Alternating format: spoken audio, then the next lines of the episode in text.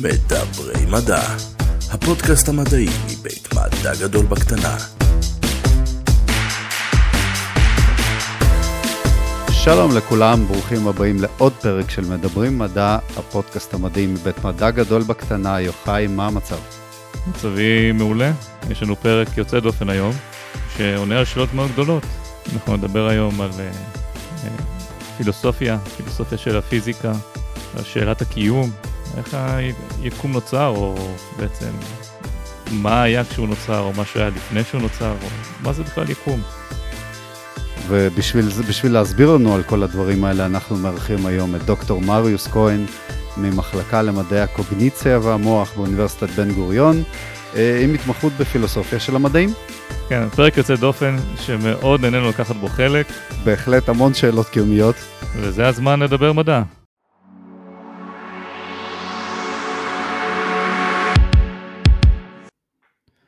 דוקטור אה, מריוס כהן, ברוך הבא לפודקאסט שלנו. תודה רבה. אה, יש לנו פרק מאוד מעניין, אז אה, אולי נתחיל בשתציג את עצמך. אז אני שייך למחלקה למדעי הקוגניציה והמוח באוניברסיטת בן גוריון. תחום ההתמחות שלי הוא בעיקר פילוסופיה, יש לי גם רקע במדעים. אני עוסק בכמה נושאים שאפשר אולי להגדיר אותם, לפחות חלק מהם, כנושאים שייכים לתחום שנקרא פילוסופיה של הפיזיקה, אה, או מטאפיזיקה, אה, תחומים שפחות מוכרים, פילוסופיה של הפיזיקה זה, אה, זה תחום בעצם שעוסק במה שפיזיקאים עוסקים בו, אבל הוא מציג שאלות שפיזיקאים לא בהכרח יכולים לענות עליהן. בתור דוגמה, אם, אם פיזיקאים עוסקים בחקר הזמן והמרחב, כולל ניסיון להבין מה זה, אז יש גבול למה שהם יכולים, לשאלות שהם יכולים לענות עליהן, כי בעיקרון במדע ובפיזיקה בפרט, שאלות שניתן לענות עליהן אלה שאלות שניתן לבחון אותן אמפירית. אה, כלומר אפשר לעשות ניסוי או תצפית ולפי זה לקבל תשובה, גם אם כיום עדיין אין לזה טכנולוגיה, אבל אם באופן עקרוני מתישהו בעתיד אפשר יהיה אה, לעשות איזשהו ניסוי או תצפית כדי לתת תשובה לשאלה, אז זה, זה נחשב לפיזיקה. הפילוסופיה של הפיזיקה נוגעת באותן נקודות שבהן בכלל לא בטוח שאפשר, אה, שאפשר לעשות איזשהו ניסוי או תצפית כדי לקבל תשובה. שאלות לפעמים שקצת מעצבנות פיזיקאים, אבל, אבל גם הפיזיקאים עצמם הרבה פעמים אה, חוטאים במרכאות בפילוסופיה של הפיזיקה אה, בלי להודות בזה. אבל ברגע שהם נוגעים בנקודות ש, שאין להם תשובות אה, אמפיריות, אז זה הופך להיות פילוסופיה. רגע, רגע, אבל אותי לפחות לימדו שמדע זה בדיוק המקום שאפשר לעשות uh, תצפית. כלומר, התצפית זה המלך או המלכה של העדויות המדעיות, וכאן אתה אומר שיש אה, תחום שלם שבעצם אין תצפית. אז, אז זה, זה מה שמבחין בעצם בין, בין מדע לפילוסופיה. יש עוד כמה דברים שמבחינים בין מדע לפילוסופיה, אבל הדבר העיקרי שמבדיל ביניהם זה שבאמת אה, אה, שאלות מדעיות הן שאלות שניתן לענות עליהן בתצפית וניסוי. ו, והפילוסופיה, תראה, למדע ולפילוסופיה יש מטרה משותפת, הם שניהם מנסים להבין את העולם, אבל אה, המדע עושה את זה באמצעות תצפיות וניסויים. הפילוסופיה היא מתפלחת במרכאות לכל אותם תחומים שבהם אי אפשר לענות בניסוי או בתצפית. הדוגמה הקלאסית זה נגיד אה, פילוסופיה של המוסר. זה, יש פילוסופיה של תחומים מדעיים, אבל נגיד בפילוסופיה של המוסר אה, זה די ברור שאלה שאלות שניסוי התצפית לא יכולים לתת עליהן תשובה. האם זה מוסרי אה, אה, לפגוע בבן אדם אחד כדי להציל בן אדם אחר? שום, שום ניסוי התצפית לא יכולים לענות על זה. אז, אז כן, אבל מוסר, לא... מוסר הוא לא פיזיקה, ופה אנחנו מדברים על משהו שהוא מדיד ו, ונחקר. נכון, נכון. אני בכוונה בחרתי דוגמה מתחום פילוסופי שהוא יותר קל להמחשה. זאת אומרת להבדיל בין, בין אה, מדע לפילוסופיה. כאשר עוסקים בפילוסופיה של הפיזיקה, אז אה, אה, הפילוסופים מנסים לגעת בשאלות שבאמת קשה לענות עליהן בניסוי ותצפית, למרות שזה שאלות אה, אה, בפיזיקה. אה, למשל, אם אנחנו מנסים להבין אה, אה, את מהות הזמן, האם זמן זה, זה משהו שבאמת חולף כמו שנדמה לנו, או שזאת איזושהי אשליה של ההכרה שלנו. אחת האפשרויות היא שההכרה שלנו פועלת בצורה כזאת שיוצרת אצלנו איזושהי תחושה של זמן חולף, אבל אחת האפשרויות היא שהיקום שה, הוא בעצם דומם מהבחינה הזאת, שום דבר לא משתנה, הכל, הכל קיים בעת ובעונה אחת, אפילו להגיד בעת ובעונה אחת זה, זה לא נכון, אבל הכל קיים, וההכרה שלנו, האופן שבו אנחנו תופסים את העולם, זה משהו שהוא, השינויים בו הם, הם סוג של אשליה. הוא ממד, הזמן הוא ממד, כמו שאנחנו רואים שלושה ממדים, אז הזמן הוא ממד, ופשוט התנועה שלנו בין הממדים היא, היא בעיה שלנו, או לפחות משהו שאנחנו חווים, אבל הממדים האלה היו קיימים. ואנחנו פשוט מטיילים שם.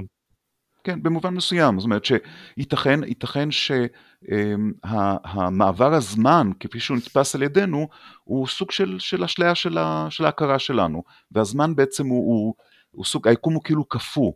עכשיו, אה, צורת ההסתכלות הזאת, זאת אומרת, השאלה הזאת, אם הזמן הוא באמת, אם, אם הוא חולף או, או רק נדמה לנו, קשה לדמיין איזשהו ניסוי או תצפית שיכולים uh, לתת תשובה לשאלה הזאת. ולכן פיזיקאים, הם, הם לפעמים uh, מעלים את השאלה הזאת, אבל זה די ברור שזה לא, לא ממש פיזיקה. ולכן זה מוגדר כפילוסופיה של הפיזיקה. שאלות שעוסקות בפיזיקה, אבל אי אפשר לקבל עליהן ניסוי, אה, אי אפשר לקבל עליהן תשובה באמצעות אה, ניסוי או תצפית. האם היה בעבר, או לא יודע אם יש לך ממש, אה, אה, אתה יודע, על קצה הלשון, נושא שהוא היה בעצם פילוסופיה של הפיזיקה, אבל בעצם בהתפתחות טכנולוגית מסוימת, הפכה אותו למשהו שאפשר למדוד, ואז זה נהיה מיינסטרים. כן, בהחלט.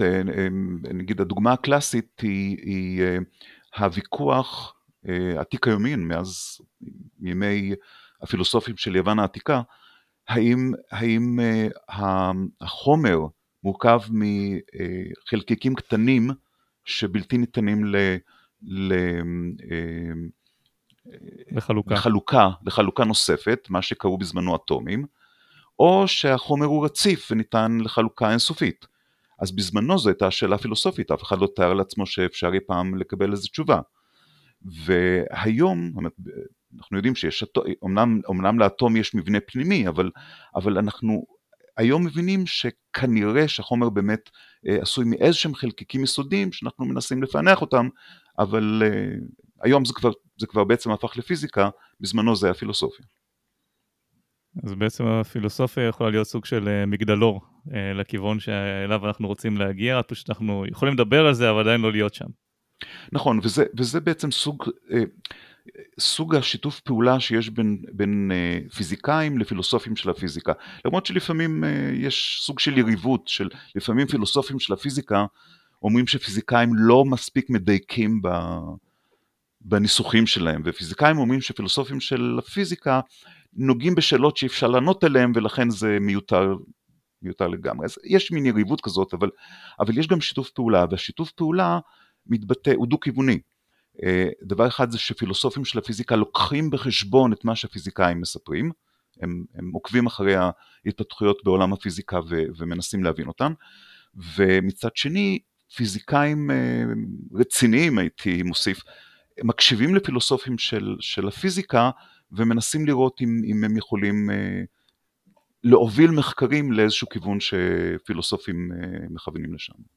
אה, איזה שאלות אה, אה, בוערות יש על הפרק היום בפילוסופיה של הפיזיקה?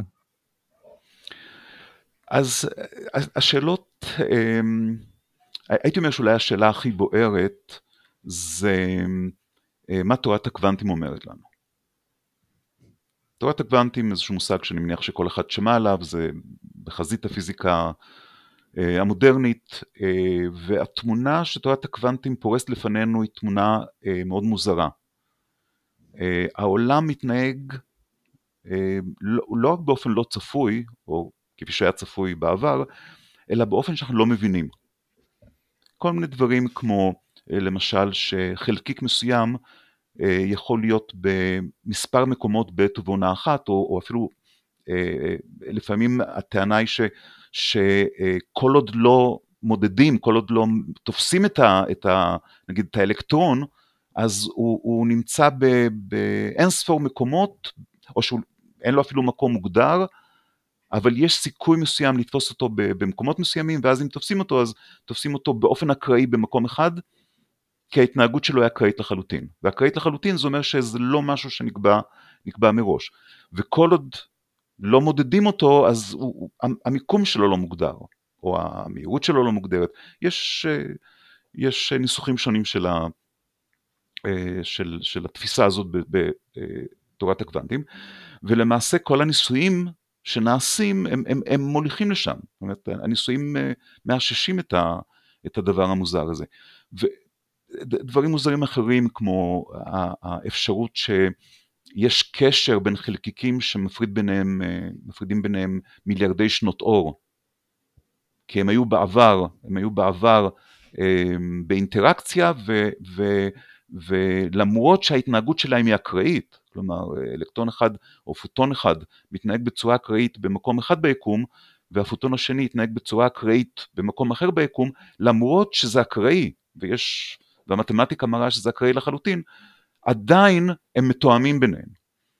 שזה דבר מאוד מוזר, כי אנחנו יודעים למשל, לפי תורת היחסות של איינשטיין, שאינפורמציה לא יכולה לעבור במהירות גדולה ממהירות האור.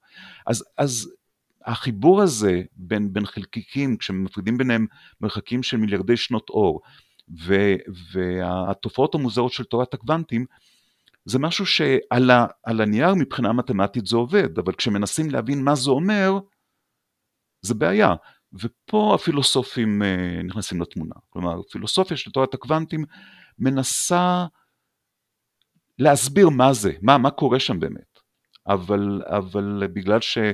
שוב, מכיוון שזה פילוסופיה ולא ניתן, את, את הפרשנות לתורת הקוונטים לא ניתן לאשש בתצפית וניסוי, אז יש פרשנויות שונות. אז האם התפקיד של הפילוסופיה של הפיזיקה היא רק להעלות בעיות ולהציב שאלות, או גם לחשוב על פתרונות? אז, אז פיזיקאים גם מציעים פתרונות, אה, פילוסופים של הפיזיקה מציעים גם פתרונות, אה, רק שאם אלה פתרונות שלא ניתן, לפחות בעתיד הנראה לעין לא ניתן אה, לאשש או להפריך באמצע, באמצעים אמפיריים, אז זה נשאר עדיין בגדר אה, פילוסופיה. אני, אני אתן לכם עוד דוגמה. אני מניח ששמעתם אה, משהו מאוד פופולרי בשנים האחרונות, זה לדבר על המולטיברס, על האפשרות שקיימים הרבה מאוד יקומים במקביל, אולי אין ספור יקומים במקביל, שאין ביניהם שום קשר, אבל מכל מיני סיבות אה, יש, יש סיבות להאמין ש, שייתכן ו, ובאמת יש, יש אין ספור יקומים כאלה. זה משהו שלא ניתן, לא בעתיד הנראה לעין ואני לא יודע אם בעתיד הרחוק יותר, לא ניתן אה, אה, לאשש את האפשרות לקיומם של, של יקומים נוספים, כי על פי הגדרה אין, אין קשר בין היקומים השונים.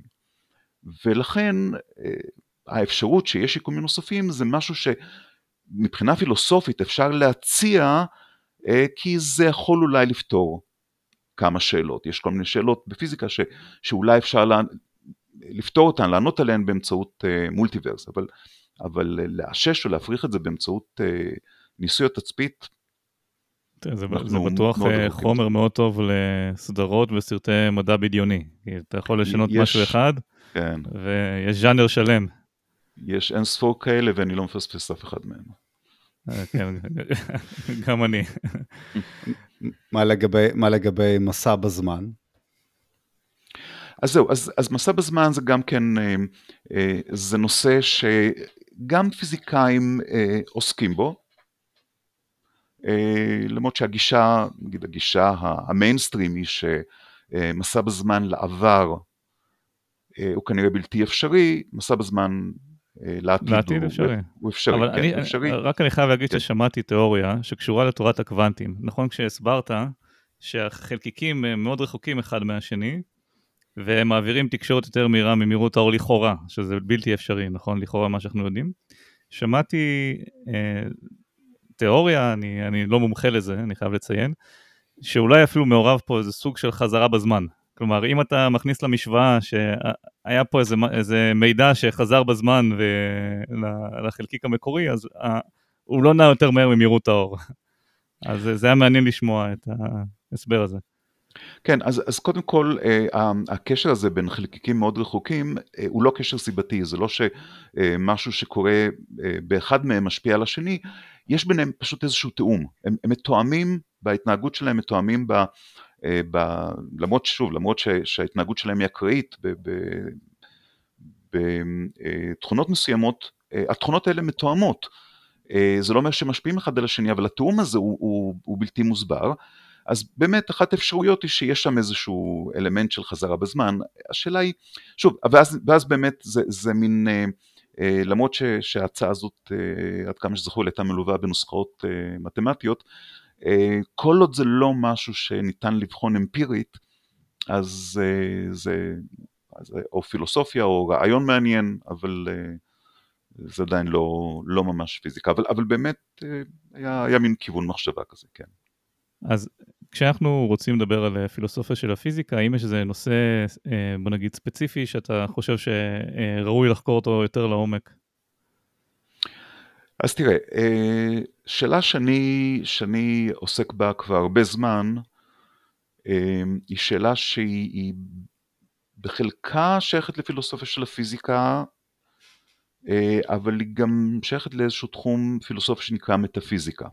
אז אני רק, ולפני שאני מגיע לזה אני רוצה להסביר מה, מה זה מטאפיזיקה, כי um, הרבה פעמים בספרות הפופולרית ובסרטים uh, מתייחסים לזה כאל משהו מיסטי, משהו, משהו רוחני, משהו שלא מן העולם הזה. אז, אז התחום בפילוסופיה, שמופיע תחת הכותרת uh, מטאפיזיקה, הוא בעצם, זה, זה אוסף של, uh, של שאלות שהמטרה שלהן היא לנסות ולהבין אה, מהם העקרונות שלפיו היקום שלנו פועל. מהן העקרונות שאנחנו יכולים לזהות בממשות שלנו, אנחנו חווים איזושהי ממשות, איזושהי מציאות, מהם העקרונות מאחורי זה. אה, אה, אז, אז המטאפיזיקה מחפשת דברים כלליים, המטאפיזיקה שואלת שאלות מהסוג של איזה דברים קיימים, אבל לא במובן של אטומים וחלקיקים, אלא בתור דוגמה, אה, אפשר לדבר על קטגוריות של עצמים, דברים ש... שאנחנו יכולים להגיד עליהם משהו, ואפשר לדבר על קטגוריה של תכונות, זה מה שאפשר להגיד על עצמים, אמ, אה, או עצמים זה מה שאנחנו קוראים גם אובייקטים, אז יש אובייקטים, יש תכונות, אפשר לדבר על יחסים בין תכונות, אה, למשל אם אני אומר שאובייקט אחד נמצא מימינו או לצידו של אובייקט אחר, אז לצידו זה סוג של יחס. אז, אז החלוקה הזאת לקטגוריות של אובייקטים, תכונות, יחסים וכדומה, זאת היא חלוקה מטאפיזית, אין, אין פה משהו פיזיקלי שדורש מחקר. אמ, אז, אז בגדול המטאפיזיקה מנסה להבין את המבנה של הממשות שלנו, את, ה, את, ה, את העקרונות מאחור, מאחורי הממשות, והרבה פעמים עושים הבחנה בין מטאפיזיקה לאפיסטמולוגיה. כשאפיסטמולוגיה, זה שוב, זה שם שהוא קצת אה, מפוצץ, אבל, אבל זה, אפיסטמולוגיה זה התחום שעוסק באופן שבו אנחנו תופסים את המציאות. עכשיו זה די ברור שתפיסת המציאות שלנו היא, היא שונה מהמציאות עצמה. אני אתן כמה דוגמאות, למשל למשל, אנחנו תופסים את העולם אה, עם עושר של צבעים, אבל חוויית הצבע, כשאנחנו חווים את הצבע הכחול או האדום או הירוק, אנחנו חווים אין ספור גוונים, זה הכל דברים ש, שהמוח שלנו מייצר. אנחנו חווים את הממשות כאילו היא צבעונית, אבל הממשות היא בעצם לא צבעונית, כי, כי אה, מה שמייצר את הצבע זה כשאיזשהו גל אלקטרומגנטי מגיע לרשתית ו- ומעביר מעביר דרך uh, עצב הראייה למוח שלנו איזשהו פולס חשמלי והמוח שלנו מהפולסים החשמליים שהוא מקבל מעצב הראייה הוא, הוא מייצר לנו את, את, אה, את חוויית הראייה כולל חוויית הצבע. אבל צבעים זה לא, לא משהו ש, שקיים במציאות. גם אי אפשר להגיד שהמציאות היא uh, בשחור לבן כי שחור ולבן הם צבעים. המציאות היא לחלוטין נטולת כל צבע וכשמנסים לדמיין את זה, אנחנו לא יכולים. אבל אין צבעים במציאות. בנוסף לזה היא לא אובייקטיבית, כי כל אחד יכול לפרש את הצבעים האלה בצורות שונות. אז זו נקודה נוספת שאנחנו, יש פה, יש פה נקודה מעניינת אחרת, שחוויית הצבע שלנו, כמו חוויית הצליל שלנו, וחוויית הריח שלנו, וכל החוויות הנפשיות שלנו, אה, שלפעמים אפשר לכנות את זה העולם הפנימי שלנו, כל החוויות האלה הן פרטיות שלנו. אני יודע איך האדום שלי נראה לי, אני יודע איך הירוק שלי נראה לי, אני יודע איך כאב ברגל מרגיש לי. אין לי שום מושג איך אדום נראה למישהו אחר, ואיך, ואיך צליל נשמע למישהו אחר, ואיך כאב מרגיש למישהו אחר. אני יכול לנחש שאולי זה דומה, אולי זה אותו דבר, יכול להיות שהמוחות שלנו בסך הכל פועלים אה, אה, על פי אותם עקרונות, אז סביר להניח שיש איזשהו דמיון, אבל אני לא יכול להיות בטוח, אין, אין לנו שום דרך באמת לדעת איך בן אדם אחר מרגיש, מהו העולם הפנימי של מישהו אחר.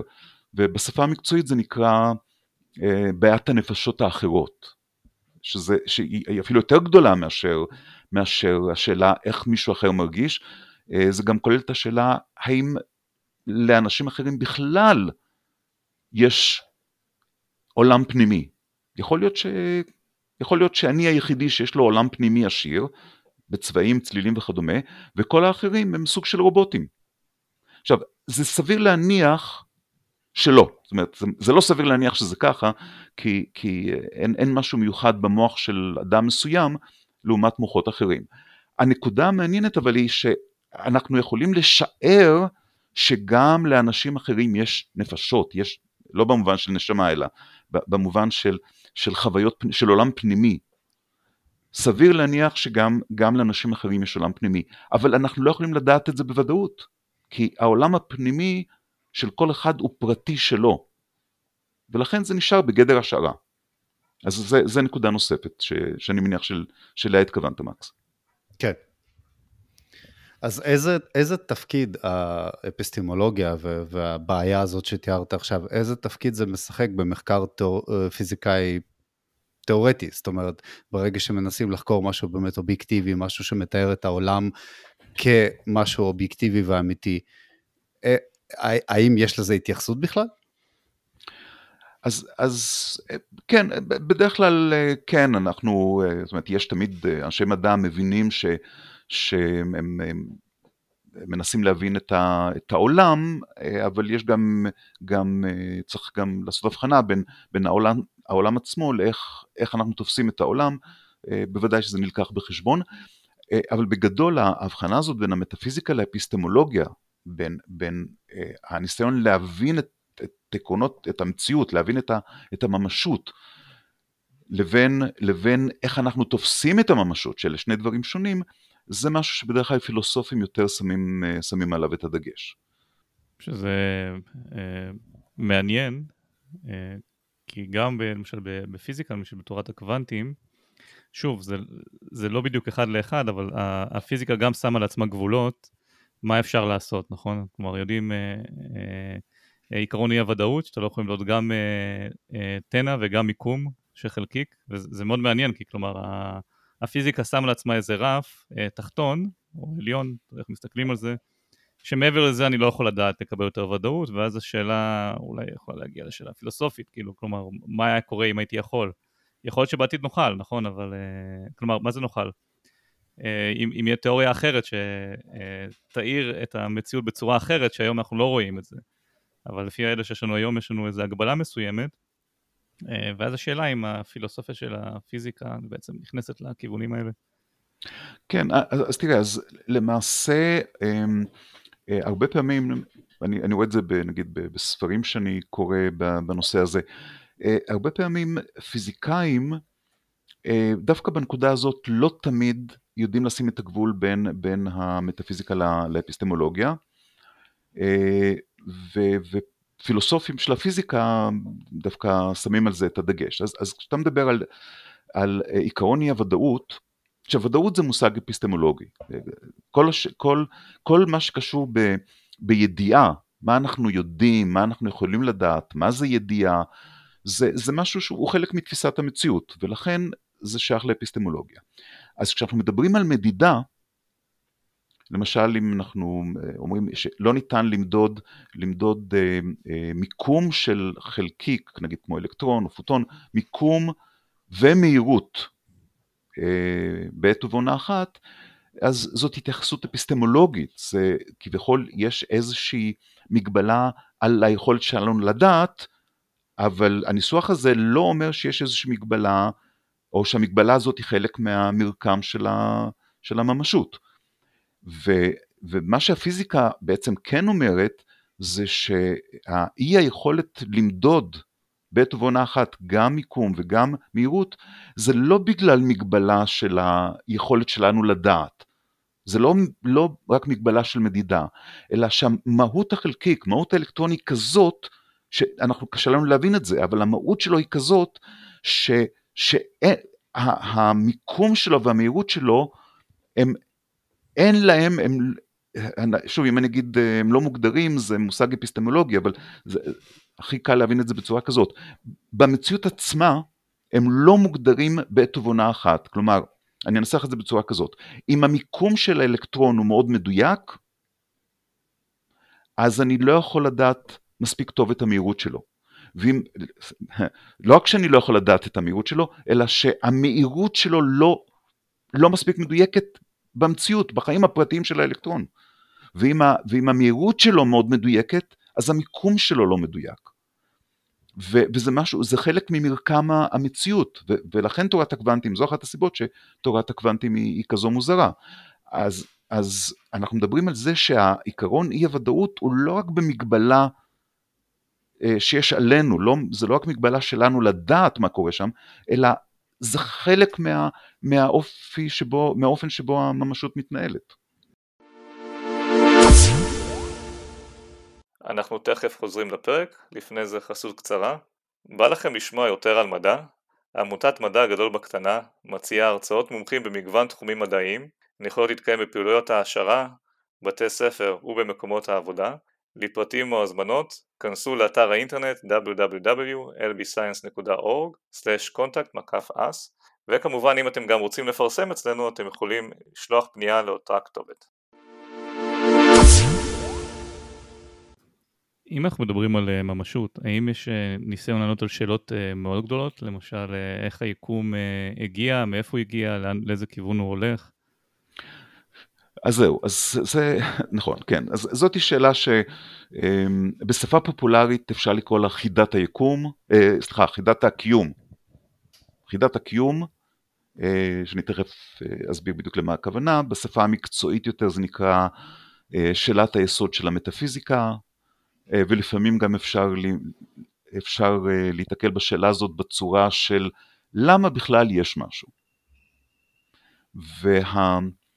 והשאלה הזאת, שהיא באמת שאלה מטאפיזית, והיא נוגעת לפילוסופיה של הפיזיקה, המקור שלה הוא בהבנה של המדע המודרני, שאם משהו קיים, אז הוא נוצר מתישהו, יש לי איזשהו, אה, כרגע יש לי איזשהו אה, אה, טלפון ביד, אז הטלפון הזה נוצר מתישהו. האטומים של, ה, של הטלפון הזה, סביר להניח שהם איכשהו התגבשו מתישהו מחלקיקים יותר אלמנטריים. מהם החלקיקים היותר אלמנטריים? אז ההבנה היום היא שההתחלה של היקום היא במפץ הגדול. למרות שיש היום גם תיאוריות שלוקחות אותנו אחורנית ואומרות שאנחנו מסוגלים לדעת רק מה קרה ממש קצת זמן אחרי המפץ הגדול, מאיזה 10 במינוס 40 ומשהו. שניות אחרי המפץ הגדול, אי אפשר לדעת מה היה לפני זה, אבל יכול להיות שהיה יקום גם לפני זה.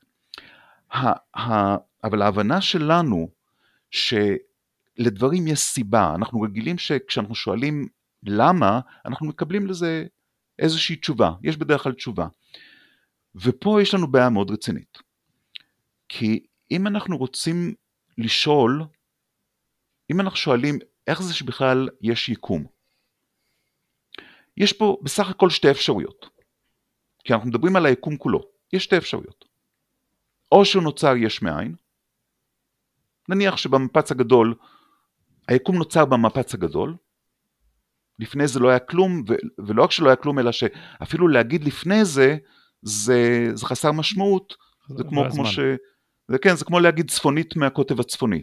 זה, אם, אם הזמן, אם היקום, כולל המרחב והזמן, נוצר במפץ הגדול, אז אפילו לשאול מה היה לפני זה, זה, זה חסר משמעות.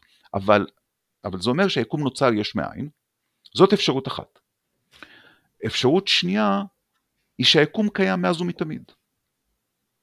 עכשיו תראו, זה שאם היה יקום לפני המפץ הגדול, זה עדיין יכול להיות שהוא כן נוצר יש מאין כמה מיליארדי שנה או כמה טריליוני שנה לפני זה.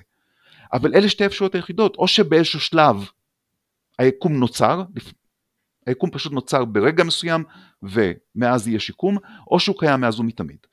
אלה שתי האפשרויות היחידות וכל אחת מהן היא, היא בלתי אפשרית, כל אחת מהן היא אבסורדית.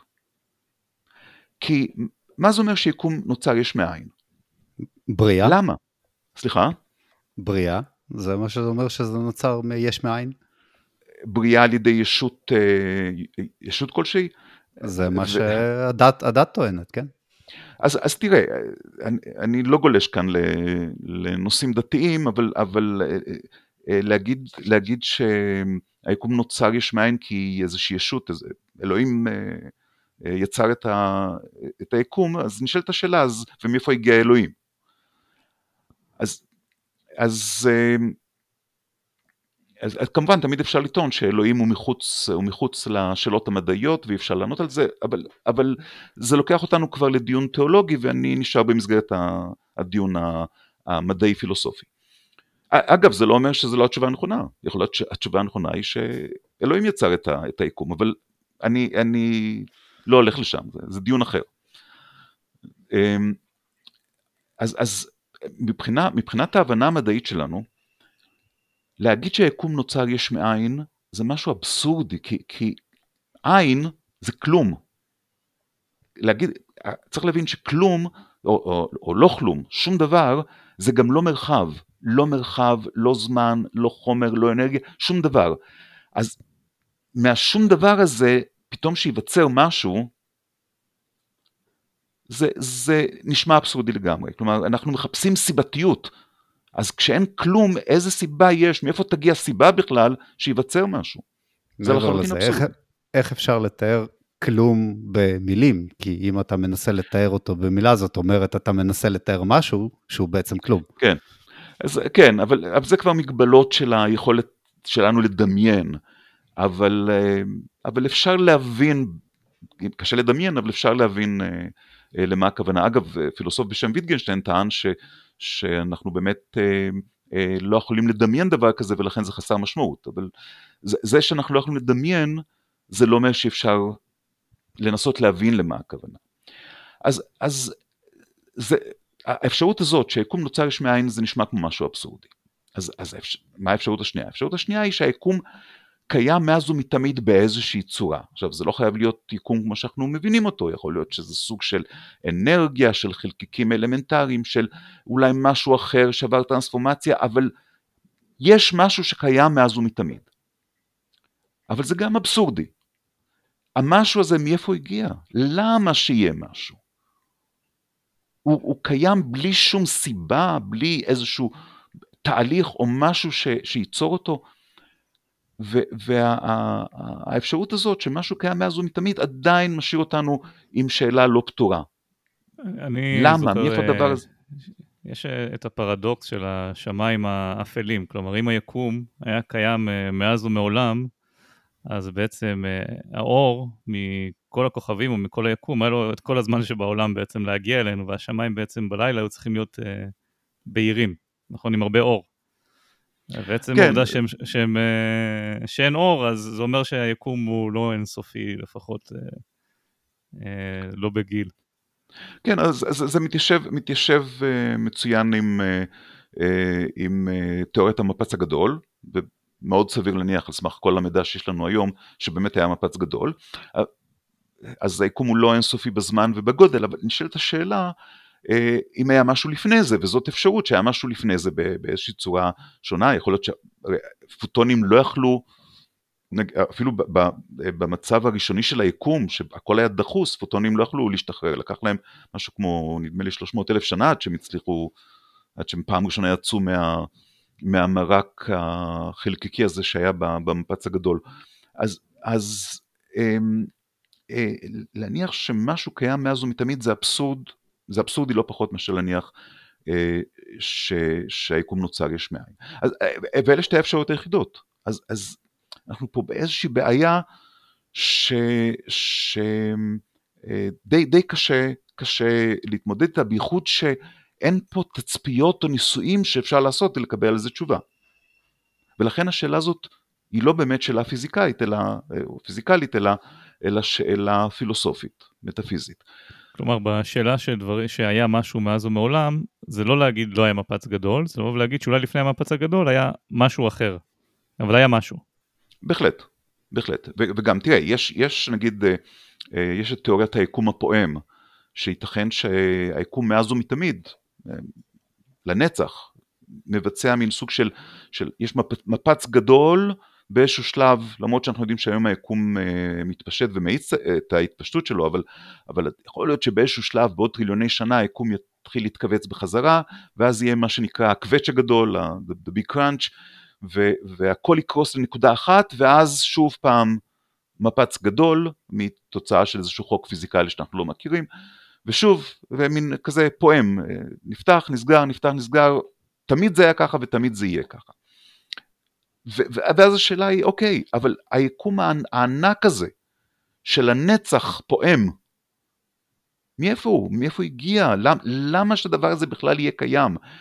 בייחוד כמו שפילוסוף אה, של המאה ה-17 בשם לייבניץ, פילוסוף ומתמטיקאי, שהתייחס לנקודה הזאת ואמר, כשחושבים על זה, אז הלא כלום, שאומנם קשה לדמיין, אבל אנחנו יכולים להבין למה הכוונה, הלא כלום הוא יותר פשוט.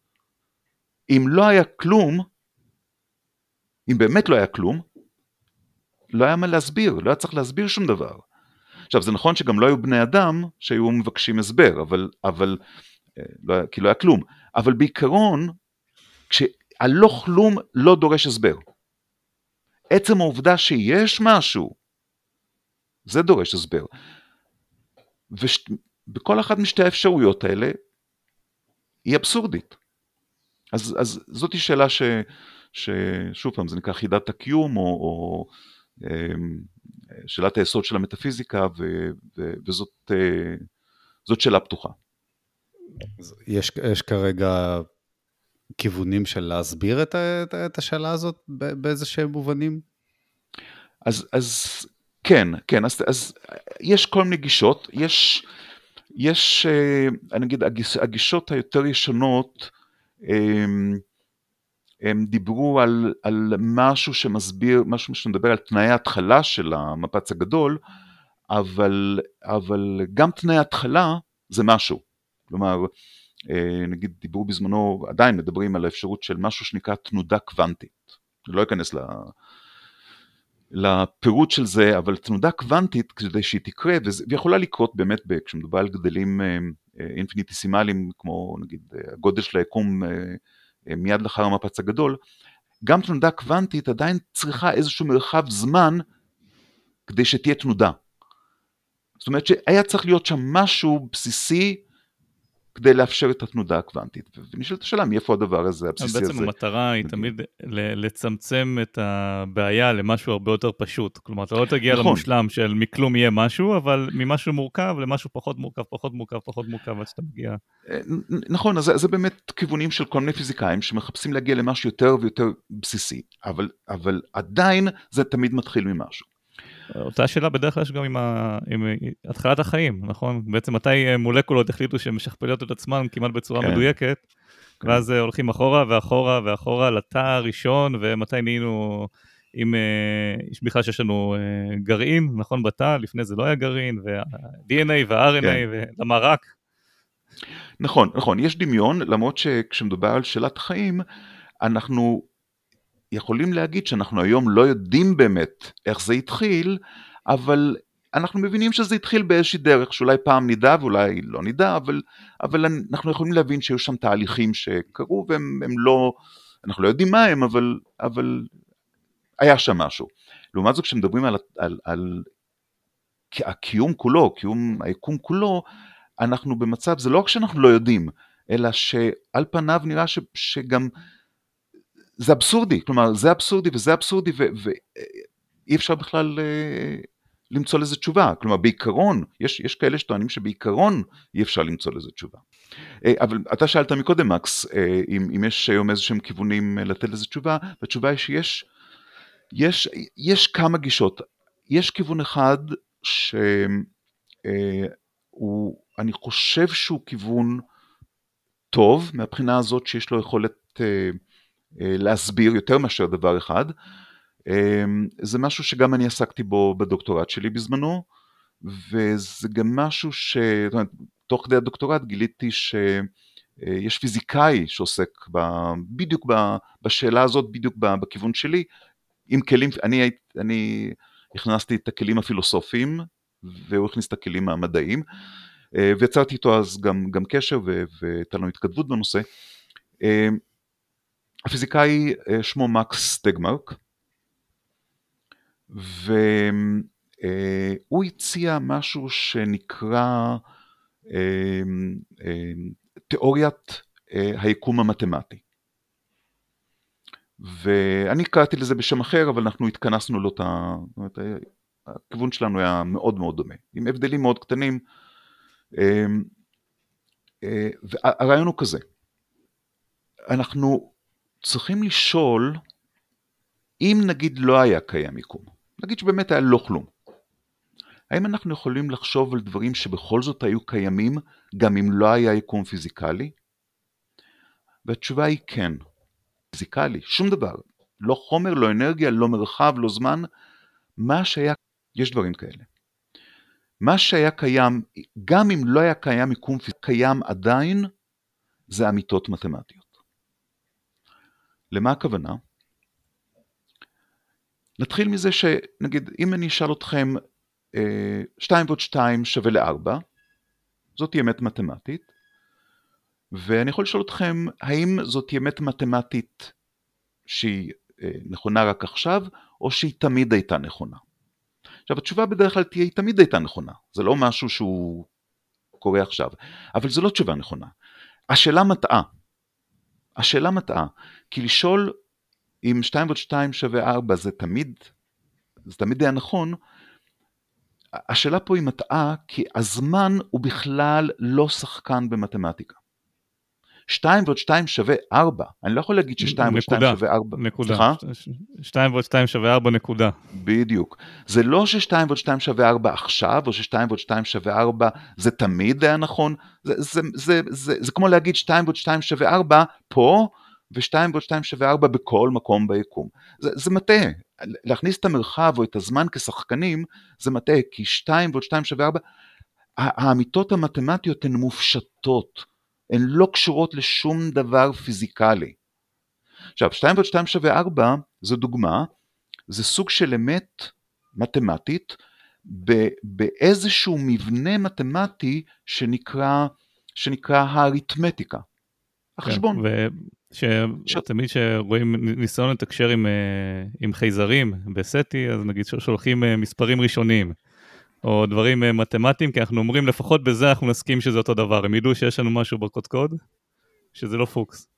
סביר, סביר להניח, כי זה משהו, משהו אוניברסלי. ו, ו, אז, אז אריתמטיקה למשל, שזה תחום שעוסק במספרים שלמים, חיוביים, שממנו, מזה אפשר להרחיב גם למספרים שליליים, לשברים וכולי וכולי, אבל הבסיס זה אריתמטיקה, זה איזשהו מבנה מתמטי שמה שמאפיין אותו זה שיש בו אובייקטים מסוימים ו, וקשרים בין האובייקטים. אז נגיד אם, אם, אם האובייקטים זה המספרים, אז יש ביניהם קשרים מסוימים. למשל, להגיד שיש אה, אין סוף מספרים ראשוניים, זאת אמת מתמטית במבנה הזה שנקרא אריתמטיקה, כי, כי המושג ראשוני הוא מוגדר על בסיס תכונות אריתמטיות, על בסיס מושגים של, שרלוונטיים למבנה המתמטי הזה שנקרא אריתמטיקה. אז, אז, אז כל, כל, כל האמיתות האריתמטיות, האמיתות שעוסקות במספרים למשל, הם משהו שהקיום שלהם לא תלוי ביקום פיזיקלי, וכל האמיתות האלה היו מתקיימות גם אם לא היה קיים יקום. עכשיו, כמובן שאם לא היה קיים יקום, אז לא, לא היו אנשים, בני אדם או יצורים אינטליגנטיים כלשהם, ואף אחד לא היה יודע מזה שיש דבר כזה מספרים, ושיש אה, אה, קשרים בין, בין מספרים. אבל הקשרים האלה, האמיתות האלה, היו קיימות גם אם לא היה יקום פיזיקלי. דוגמה נוספת למבנה מתמטי, זה הגיאומטריה. עכשיו יש גיאומטריה אוקלידית, יש גיאומטריות לא אוקלידיות, ניקח בתור דוגמה את הגיאומטריה האוקלידית. יש שם אמיתות מסוימות בגיאומטריה. כל המשפטים זה אמיתות בתוך המבנה הזה שנקרא גיאומטריה. למשל, משפט פיתגורס. עכשיו, משפט פיתגורס, הקשר הזה בין, בין ניצבים של משולש שער זווית ל, ליתר, זה קשר שהוא הוא, הוא לא תלוי בזמן, הוא לא תלוי במרחב, זה לא משהו שהוא נכון במרחב מסוים, פה או, או על כוכב לכת אחר, זה לא משהו שהוא נכון עכשיו או, או, או היה נכון בעבר, זה משהו שהוא על זמני ועל מרחבי, זה משהו מופשט, לא קשור ליקום הפיזיקלי. ואם היקום הפיזיקלי לא היה קיים, עדיין משפט פיתגורס, בתוך המבנה המתמטי הזה שנקרא אה, גיאומטריה אוקלידית, משפט פיתגורס עדיין היה מתקיים, זאת הייתה אמת שהייתה מתקיימת גם אם היקום לא היה קיים. ואיך זה מקדם אותנו מהנקודה הזאת? כלומר, יש לנו איזה אמת מסוימת שאנחנו יודעים שהייתה קיימת, גם אם לא היה יקום? אז עכשיו נשאלת השאלה, אנחנו מדברים על מבנים אה, אה, אה, מתמטיים שאנחנו מכירים, שהם פשוטים כאלה, כמו אריתמטיקה, אה, הגיאומטריה, אה, אבל בעיקרון יש סוגים שונים של מבנים, מבנים אה, אה, מתמטיים, חלקם אה, מתמטיקאים מקצוע, מקצועיים מכירים, חלקם, חלקם לא מוכר, מחכים שנגלה אותם, ו, ואגב, אחת השאלות הרלוונטיות פה, זה אם אנחנו מגלים או ממציאים את המתמטיקה. ואפשר למצוא כל מיני תשובות לזה. התשובה שאני מציע היא שאנחנו את האמיתות המתמטיות אנחנו מגלים. גם חייזרים יגלו ששתיים ועוד שתיים שווה ארבע. אבל, אבל את השפה שבה אנחנו מנסחים את זה, אנחנו ממציאים. כלומר, צורת הכתיבה, השימוש בשיטה העשרונית דווקא, זה שאנחנו משתמשים בשיטה העשרונית, וזה שאנחנו אה, משתמשים בסימני חיבור ומדברים על שוויון וכדומה, כל הדברים האלה זה שפה שבה אנחנו מתארים את האמיתות המתמטיות האלה, את השפה הזאת אנחנו המצאנו. אבל את האמיתות המתמטיות אנחנו מגלים. גם חייזרים יגלו את משפט פיתגורס, זה לא שאצלהם הם ימציאו גיאומטריה אחרת לגמרי, אלא אם כן הם, אה, הם חווים יותר משלושה ממדים ואז זה יהיה קצת שונה, אבל, אבל בגדול אנחנו אמורים לגלות את אותם, אותה חוקיות מתמטית, כי מה שאנחנו מגלים זה את, ה, את הקשרים בתוך, את הקשרים בין האובייקטים במבנים המתמטיים האלה. עכשיו, איך זה לוקח אותנו לתשובה לשאלה למה בכלל יש משהו? מה שמקס טגמרק הציע, וזה גם מה שאני עשיתי בעבודת הדוקטורט שלי, זה שהיקום שלנו, שאינטואיטיבית אנחנו תופסים אותו כמוחשי ופיזיקלי, הוא בעצם מבנה מתמטי. לא גיאומטריה, לא אריתמטיקה, זה איזשהו מבנה מתמטי שאנחנו לא יודעים מהו, אבל זה איזשהו מבנה מתמטי, ויש בתוכו חוקיות מסוימת, בין, יש קשרים בין האובייקטים. החוקיות הזאת של המבנה, עכשיו זה מבנה מתמטי עם ייחוד, ייחודיות. הייחודיות שלו היא בזה שהאובייקטים במבנה הזה, החוקיות ש, שהאובייקטים האלה מקיימים, מאפשרת היווצרות של תודעה. עכשיו כמובן שתודעה צריכה חיים, אז, אז המבנים, האובייקטים בתוך המבנה המתמטי הזה מייצרים איזשהו, איזושהי חוקיות שאנחנו מזהים כחיים וכתודעה. ומה שמאפיין תודעה זה שהיא תופסת את הסביבה שלה. אנחנו עכשיו תופסים את הסביבה שלנו כסביבה מוחשית, פיזיקלית. אם אני נוגע במשהו, אני מרגיש את זה. אחת, אחת הטענות היא שאני עכשיו נוגע בשולחן, אני מרגיש שהשולחן הוא מוחשי, אבל מבנה מתמטי הוא מופשט. זה מה שמיוחד בו, הוא מופשט, הוא לא... בגלל שמבנה מתמטי הוא מופשט, הוא לא צריך עולם פיזיקלי. אבל כשאני נוגע בשולחן הוא מוחשי. והתשובה היא,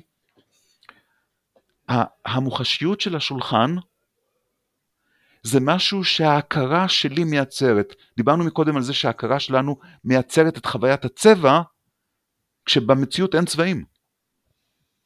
אז התשובה פה היא אותה, אותה תשובה. המציאות היא לא באמת מוחשית. התחוש, המוחשיות של המציאות שלנו, כשאנחנו נוגעים במשהו ואנחנו מרגישים שזה מוצק, זה מרגיש לנו מוצק וזה מרגיש לנו לא מתמטי, כי, כי זה מה שההכרה שלנו מייצרת. כמו שהמוח שלנו מייצר חוויית צבע, המוח שלנו מייצר חוויית מוחשיות. אבל היקום. הסביבה שלנו, המציאות שלנו, המציאות שבה אנחנו מתקיימים, היא מציאות מתמטית טהורה לחלוטין. ואז... נסתכל על זה בעצם, אם היינו נטרינו למשל, שעובר דרך עצמים, אז היינו לנו תחושה אחרת של, ה... של עצמים למשל. כן, כן. אגב, יכול להיות למשל שהחומר האפל שמדברים עליו הוא כזה שאנחנו, שעובר דרכנו ואנחנו לא יכולים uh, uh, לחוש בו. Uh, ההבנה הזאת, או נגיד האפשרות הזאת, שבעצם אנחנו מתקיימים באיזשהו, אנחנו חלק ממבנה מתמטי. אנחנו לא יודעים בדיוק איזה מבנה מתמטי זה, מה שפיזיקאים עושים, הניסיונות לגלות את חוקי הטבע, מה זה אומר לנסות לגלות את חוקי הטבע? זה לגלות את החוקיות של המבנה המתמטי שבו אנחנו מתקיימים. אבל כשאנחנו מבינים, או, או, או אם אנחנו מניחים באמת, שאנחנו חלק מתוך מבנה מתמטי, זה נותן לנו תשובה מיידית לשאלה למה בכלל יש משהו. כי מבנה מתמטי קיים, הוא לא צריך משהו פיזיקלי כדי להתקיים. למשל, האמיתות האריתמטיות פשוט קיימות. זה לא שהן קיימות מאז ומתמיד, פשוט קיימות. האמיתות הגיאומטריות פשוט קיימות. והיקום שלנו כמבנה מתמטי פשוט קיים, זו חוקיות של המבנה המתמטי, זה, זה מבנה מתמטי מיוחד מהבחינה הזאת שהוא מאפשר היווצרות של תודעה, שאנחנו מסוגלים לתפוס את העולם באיזושהי צורה ש, שאנחנו תופסים אותה כמוחשית. האם בעיית הקיום לא מוסברת בצורה יותר קלה על ידי תיאוריית האקראיות? באיזה מובן? זאת אומרת, אם, אם uh, תיאוריית הקוונטים יושבת על ההנחה ש, שהמיקום הוא אקראי, וזה פותר, פותר את זה על ידי, על ידי הצופה ש, שקובע את המיקום שלו. האם לא הכל בסופו של דבר אקראי? ולכן זה, זה שמשהו קיים, זה פשוט אקראיות, ש, שבאיזושהי התכנסות של uh, מספיק נקודות אקראיות, התכנסה לזה שמשהו קיים, אבל זה לא אומר שמשהו היה אמור לקרות. אז, אז יש לי לזה שתי תשובות. תשובה ראשונה היא שתורת הקוונטים, אנחנו מבינים שהיקום היום פועל לפי תורת הקוונטים, זו, זאת היא ההבנה שלנו. אבל תורת, בתורת הקוונטים יש חוקיות. תורת הקוונטים מניחה קיום, את הקיום של חלקיקים אלמנטריים. אתה צריך את החלקיקים האלמנטריים האלה שהתכונות שלהם יתפתחו באיזשהו אופן אקראי. ההתנהגות שלהם תהיה אקראית, אבל אתה צריך את החלקיקים האלמנטריים. אתה צריך את חוקי הטבע, אתה צריך את החוקיות הקוונטית. ואני חוזר לשאלה, מאיפה זה מגיע? למה שתהיה חוקיות? למה שיהיו חלקיקים אלמנטריים? מאיפה הדבר הזה מגיע? אז, אז יש פה, זה בדיוק מה שיוחאי אמר מקודם, זה יש פה מין התכנסות למשהו יותר ויותר בסיסי, אבל אתה נשאר עדיין עם משהו, ואתה לא מסוגל להסביר מאיפה המשהו הזה מגיע. אז, אז זאת תשובה אחת. אה, והמבנה המתמטי בעצם זה לא משהו, זה לא משהו פיזיקלי, ולכן, ולכן אתה, אתה יורד לפחות ממשהו. התשובה השנייה, אה, אני אגיד לך אה, מה הבעיה, מה הבעיה השנייה בתשובה הזאת. תראה, זה, אני משווה את זה ל... אה, כשאומרים, אגב, היו פילוסופים שהציעו את זה, אמרו, תראו, אנחנו יודעים, נגיד פילוסוף בשם רוברט נוזיק, הוא אמר, אנחנו יודעים שיש משהו, אנחנו יודעים שיש משהו, אנחנו מבינים שיכול היה להיות לא כלום. אז יכול היה להיות לא כלום, יכול להיות משהו, אז כאילו, מי יכול לבחור? אז באופן אקראי יש משהו במקום הלא כלום. בדיוק. אז, אז, אבל, אבל זה, זה לא מסביר שום דבר. כי אני, אני אתן, כדי, אני, אני אנסה להראות דוגמה, להמחיש באמצעות דוגמה למה זה לא מסביר כלום. נניח שאתה שואל אותי, איך זה שיש חיים, הדבר הנפלא הזה, איך זה שיש חיים? זה דבר מאוד מוזר, איך, איך מדבר, מחומר נוצרו חיים? אז אני יכול להגיד לך, תשמע, התשובה היא מאוד פשוטה, לא צריך לחפש תיאוריות. התשובה היא מאוד פשוטה. אנחנו יודעים שיש חיים. אנחנו מבינים שיכלו לא להיות חיים. אז יש לנו פה שתי אפשרויות, או שיש חיים ביקום או שאין חיים. אז באופן אקראי יש חיים, הנה קיבלת תשובה לאיך יש חיים. לא, לא קיבלת תשובה, אתה עדיין רוצה לדעת איך נוצרו חיים. זה, זה שאני אומר לך שזה אחת משתי אפשרויות, זה לא מסביר כלום. Uh, עכשיו תראו, uh, uh, גם, גם התיאוריה הזאת של, של טגמרק וגם הכיוון שאליו אני, אני הולכתי בזמנו, זה נותן תשובה לשאלה למה בכלל יש משהו. עכשיו התשובה היא מאוד לא אינטואיטיבית, בדרך כלל בהרצאות אני עדיין, עדיין שואלים אותי, אבל, אבל אני נוגע בשולחן ואני מרגיש אותו, אז, אז זה דורש קצת להסביר על, על איך ההכרה שלנו עובדת. אבל, אבל אמ, אם זה היה מסוגל להסביר, היה מסוגל לתת תשובה רק לשאלה הזאת, למה בכלל יש משהו, איך זה שיש יקום, אז, אז זה היה נשאר כמשהו מאוד מאוד קוריוזי.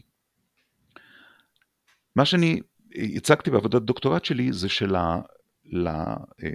שלאפשרות הזאת שהיקום שלנו בעצם מבנה מתמטי, יש יכולת להסביר עוד כמה דברים שנכון להיום אין להם הסבר. כמו למשל? אחד הדברים למשל זה שליקום אה, יש התנהגות מתמטית. כשפיזיקאים היום עושים פיזיקה הם עושים מתמטיקה. ההבנה היא שכל חוקי הטבע הם מתמטיים במהות שלהם. אין, אין שם קסמים. בתיאולוגיה יש קסמים, בפיזיקה אין קסמים, דברים קורים באופן מתמטי.